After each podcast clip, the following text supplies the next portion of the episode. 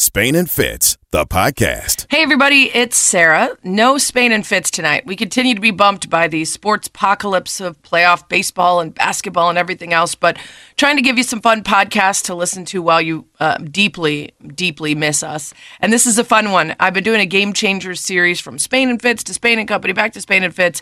Um, I haven't done one in a little while, but uh, this is a great one. Mariah Stackhouse, who's the only full time black player on the LPGA uh, talking about her experiences and sort of breaking down barriers for women of color in the sport. So, hope you enjoy it.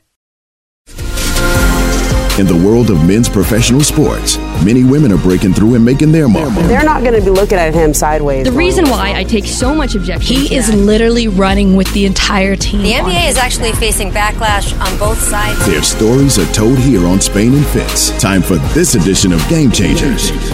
Happy to have joining us now on Spain and Fitz LPGA golfer Mariah Stackhouse. She's part of a panel this week for KPMG's Women's Leadership Summit, uh, which is going to be virtual this year due to the pandemic. I've been to those in person, they're always great. Uh, also in the field for this week's KPMG Women's PGA Championship that starts uh, Thursday at Aronimink Golf Club in Pennsylvania. Uh, Mariah, thanks so much for joining. Uh, you know, Game Changers is usually about uh, women breaking, breaking barriers in male dominated fields, but this is more about the still relatively rare thing of, a black woman being a professional LPGA golfer. So, can you talk a little bit about what it's like to be the only full time LPGA black woman? um, you know, it, it's interesting because I think a lot of the times when I'm going through the motions week in and week out, um, it's it's not something that you know I really realize or, or, or focus in on. But oftentimes when uh, pre-COVID, when we would have fans come out to the course, uh, especially if there would be, um, you know, a black family come out with with kids. That would be when I realized, wow, you know, there's if they're interested in watching uh, another black player play, you know, there's me and, and, and only a couple others typically out here uh, for them to go see and, and, and, and feel represented by. And so those are the moments when I realize um, that there's there's not many of us or, or sometimes just me out on the golf course. And um, and then, you know, I, I think about it in terms of, uh, you know, appreciating uh, everything that, that my parents did for me to get me here and, and hopefully having the opportunity to inspire uh, many more uh, young, young black players to get into the game and, and take it seriously. Yeah, we talk a lot at ESPNW here at ESPN about if you can see it, you can be it. And I wonder, without seeing very much of it, probably growing up, were there moments where you felt like I should pursue something else or this isn't somewhere I belong simply because it's hard to picture yourself if you don't see someone like you anywhere.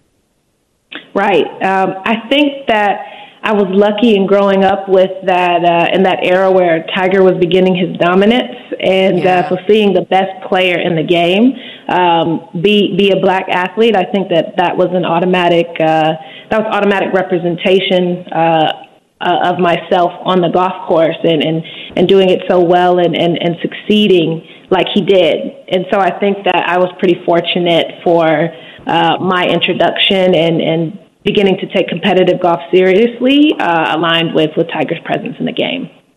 You mentioned your parents. Can you tell me about the affirmations that your dad started having you say when you were young? Yes, when when I was very little, uh, my dad wrote an affirmation for me to say, and uh, it, it starts with a Bible passage and then just has a couple paragraphs um, that are literally dedicated to me affirming myself, believing in myself, um, the guiding principles of who I'm going to be in the world, how I will react with to how I will treat others.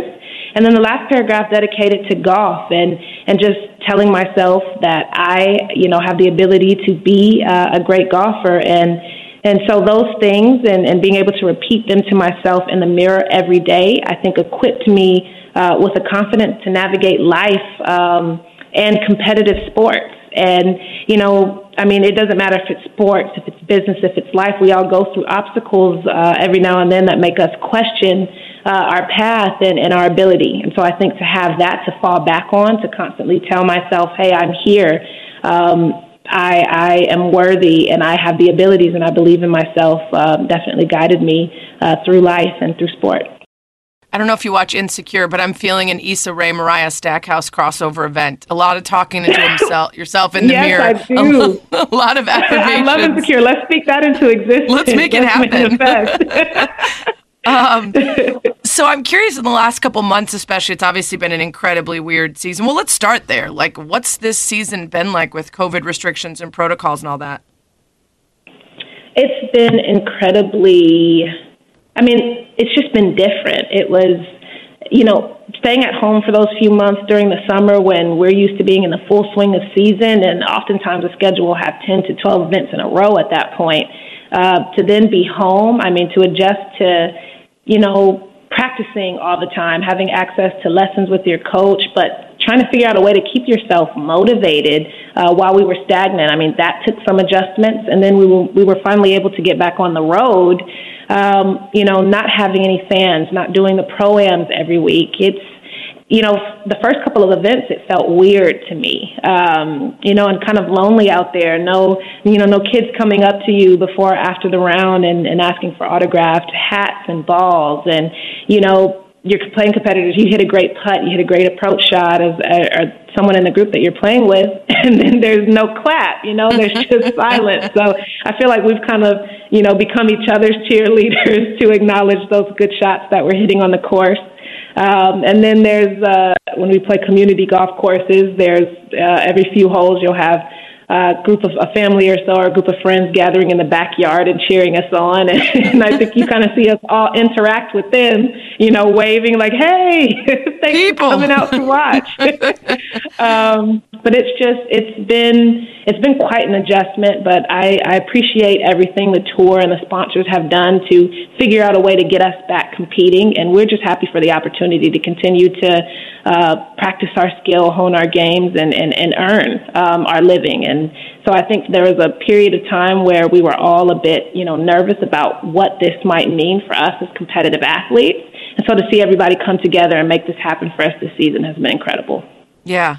So, you know, on top of COVID and getting used to a brand new normal when it comes to your competitions, there's also been um, heightened race conversations in our country, civil unrest across the country. And I wonder if you felt added pressure to be a voice to speak up about social issues. You're in your 20s, you're obviously quite young, but because mm-hmm. of the fact that you're the only full time uh, status black player on the LPGA, do you feel like it's on your shoulders to speak out on stuff like that?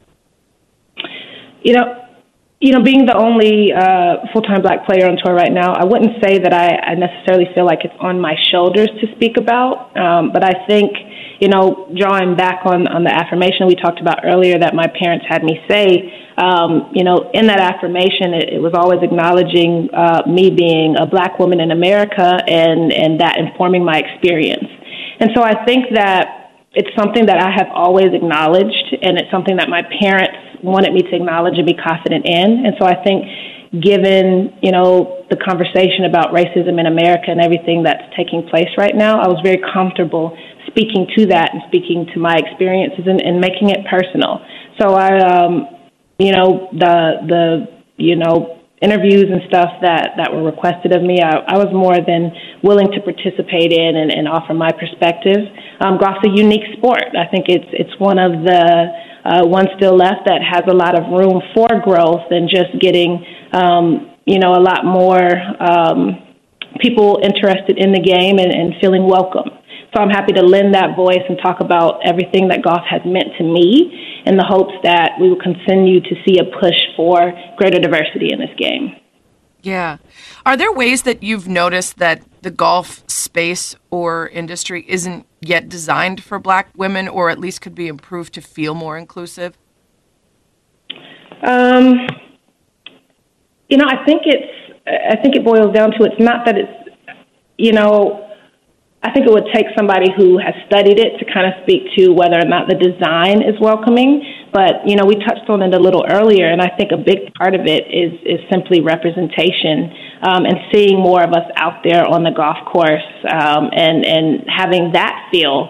Um, you know, that in itself will make it a more welcoming sport. And then I think um, looking at the communities that we play in, are, are there enough public courses available um, in, you know, predominantly black communities for people to have access to? And so I think those are the, the questions that we can start asking ourselves and, and figuring out how to make the game more accessible for everyone.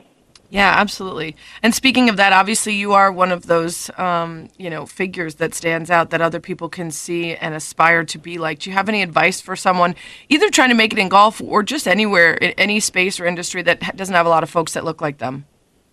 Right. Um, you know, I think for me, it's it's my passion and love for the game that has always guided me. And I think that as I've grown older, I now realize um, that there's there's a lot more that I want to accomplish, you know, in the sport personally.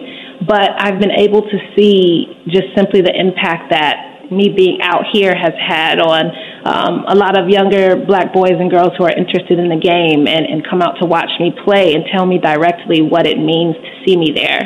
And so I think there's an opportunity uh, for impact, and, and I'm more than willing to embrace that um, to continue um, you know, whether that be through, you know, social media or personal interactions to show, um, you know, how much I love traveling and being a professional golfer and hopefully uh, encouraging, you know, other young boys and girls to, to aspire to that, little black boys and girls to, to see themselves um, also working to, to get to the professional level or just play, you know, university golf as well. I think there's a lot of a lot of different places that golf can take you um, if you believe that it's for you. And so um, I definitely willingly um, receive and engage with with that role and the potential that it has.